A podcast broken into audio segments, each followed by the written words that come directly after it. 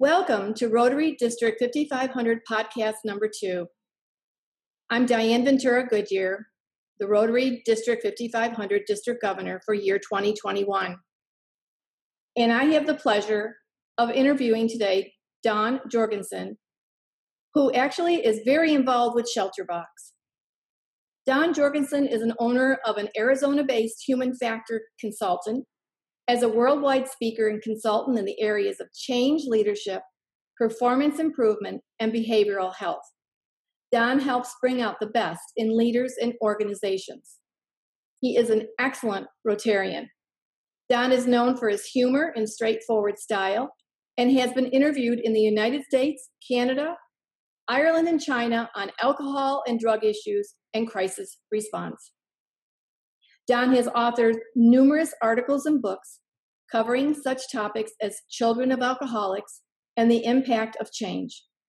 His EAP Buyer's Guide, has been adopted for use worldwide. Dr. Jorgensen is a past president of the International Employee Assistant Professional Association, Greater Tucson Leadership, and Rotary Club of Marana. He is a Paul Harris Society member and currently serves as an ambassador for Shelterbox USA. Just so you know, Don and his wife Kathy live in Tucson for over 40 years, and he has worked as a humanitarian on projects around the globe, including South Africa, Zimbabwe, and Brazil. Don is a cancer survivor, a runner, and currently holds a third degree black belt, so watch out, folks. Anyway, Don, welcome. Thank you, Governor Diane. It's a pleasure to be with you. Everybody always says, watch out, folks. Really, it's, it's okay. well, you know, there's so many questions that people have about Shelterbox, so I'm just going to start from the very beginning. And I'm going to ask you can you tell me what Shelterbox is? Is Shelterbox a volunteer organization, a nonprofit? What is it?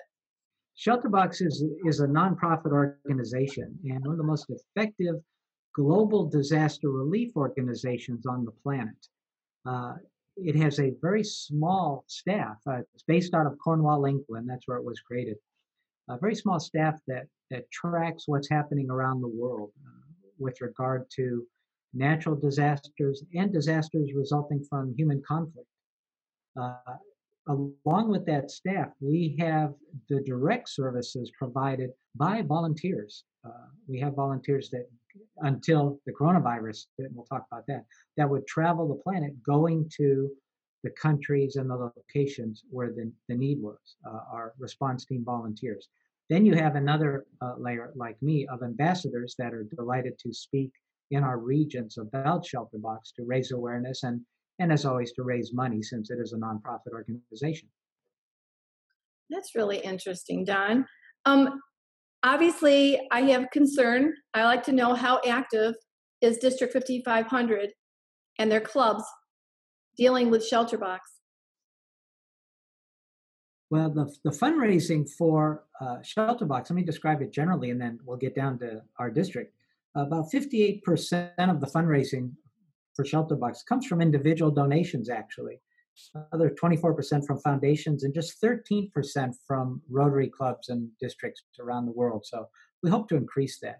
District 5500 has had a number of, of clubs that have always been active and wonderful supporters, uh, and we hope to see that increase. In the last year, 2019 2020, we had nine clubs uh, provide support, financial support for uh, Shelterbox. And uh, I have actually three more have already committed to 2020 the Tucson Club, uh, Kino Club, and Marana Club.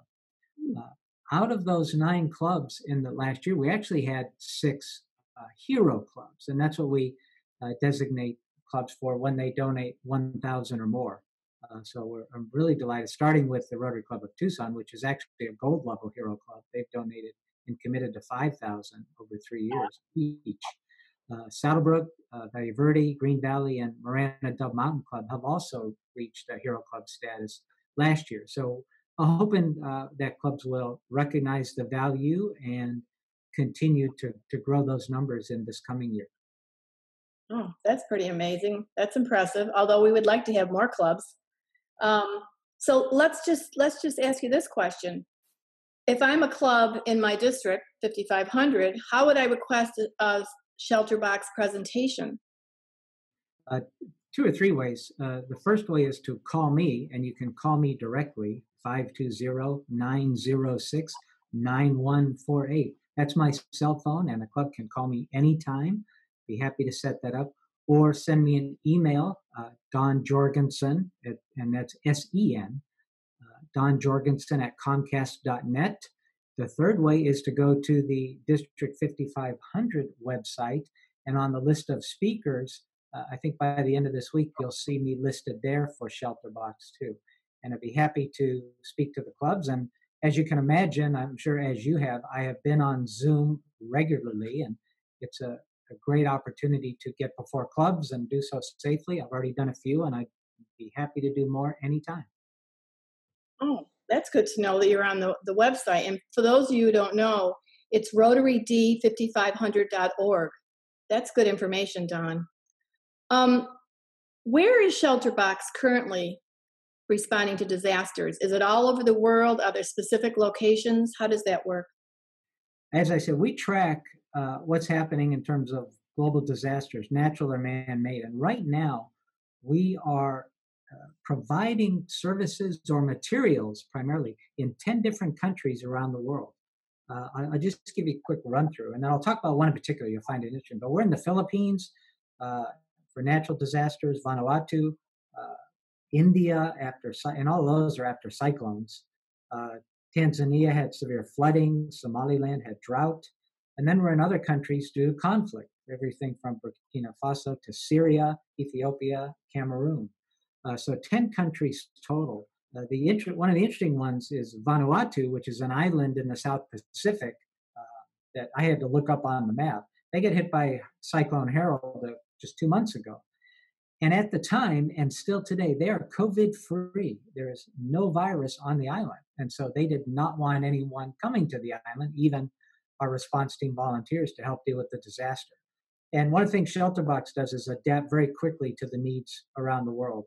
And we identified a local nonprofit uh, aid organization, I think called Vanuatu Cares, and working with them very closely, we arranged for distribution of shelter kits, of tarps, of ropes, and household items, and got those to the families in need. And, and again, as you know, what sets shelter, uh, apart is the fact that we deliver our aid directly to families, not middlemen. So it was very uh, much of a challenge and an issue of trust to work with this organization who came through with flying colors to get the aid to families in need, even without setting foot on the island.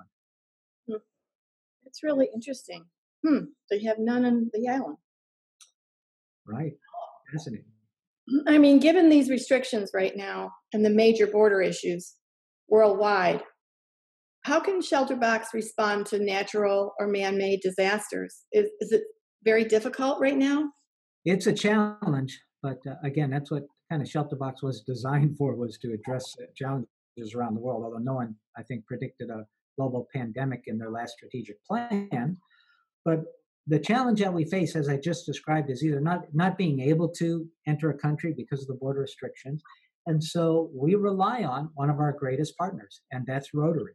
We contact the Rotary district in that region or closest to that region and work with them to help assess the need uh, to make the decisions about what type of aid is necessary, whether it's full shelter boxes with the tents and everything, or just certain aid, like, as I mentioned, the tarps, uh, perhaps rebuilding kits, household items, and something else I'll mention in a second. Once we make that determination, then we arrange for the transport, uh, working with different governments or different private organizations to get the materials there. And again, either coordinating with the local Rotary district uh, and their volunteers, or a volunteer uh, or nonprofit organization that's already in place in that country.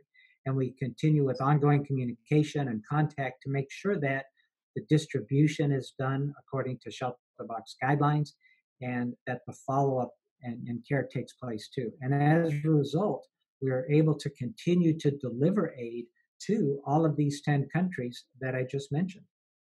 Hmm. Wow. That's pretty amazing. Um, let's say perhaps if someone wanted to know more about ShelterBox, where would they find out this information? Uh, on the website, you can go to shelterboxusa.org, and that will tell you everything in pictures, videos, information that you can download and such. Uh, that's the quickest way to get it. Shelterboxusa.org. That's good to know. Um, what service or product changes or additions have been made to address the impact of the current pandemic? As you can imagine, you know, when folks lose their home after disaster or conflict, uh, their ability to stay safe and healthy is already compromised. You know, they it's difficult to self isolate. There's lack of clean water for hand washing, lack of hygiene items. There's crowded conditions, and so we've adapted our response to meet those needs. So in different countries, we have added uh, soap and wash basins to our shelter kits. Uh, we've added uh, hygiene kits, particularly for women that have need of that. Uh, we've provided hand washing stations, both at the point of distribution and for the kind of communities. And you've seen some, some of these tent communities that have sprung up because there's no other shelter.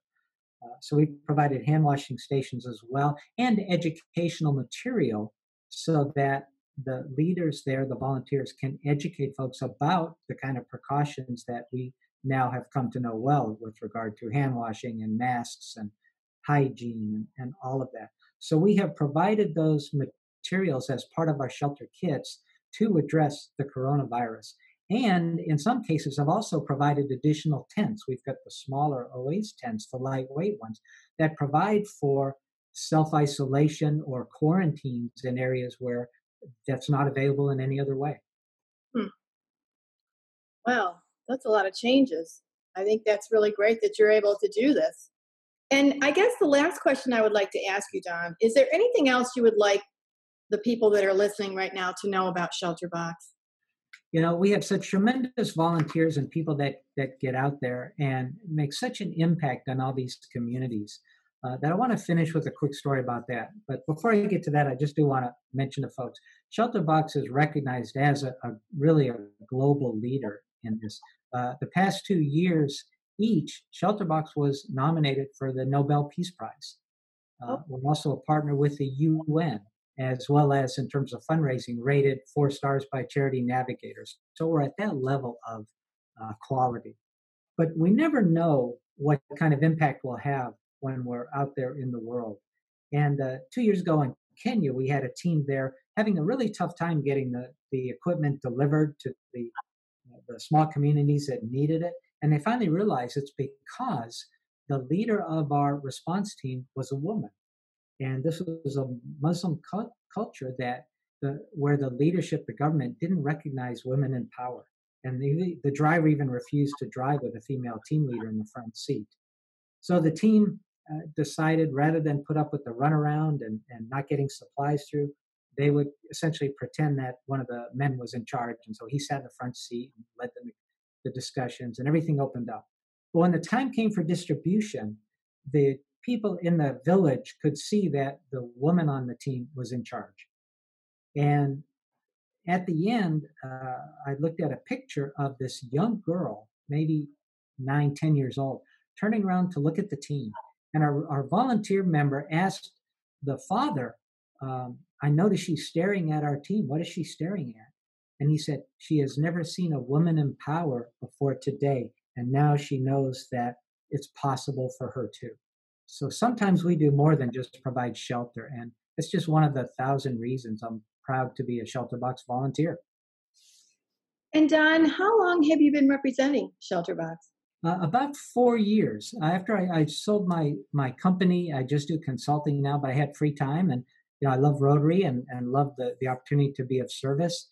And I actually saw our our previous ambassadors at one of our District 5500 conferences doing a presentation. I asked them how I could get involved, and uh, they gladly showed me how. And here I am, and happy to be here. Well, that's wonderful. I think our district is very proud to have you representing ShelterBox. And I want to thank you so much for taking time out of your life to do this for us. And I hope that when our Rotary clubs listen to this, that they will definitely get in contact with you because you have something to say to our Rotary clubs. And so, Don, with that, I thank you so much. And again, this is Diane Ventura Goodyear at District 5500, District Governor. I thank you so much for listening. Bye now.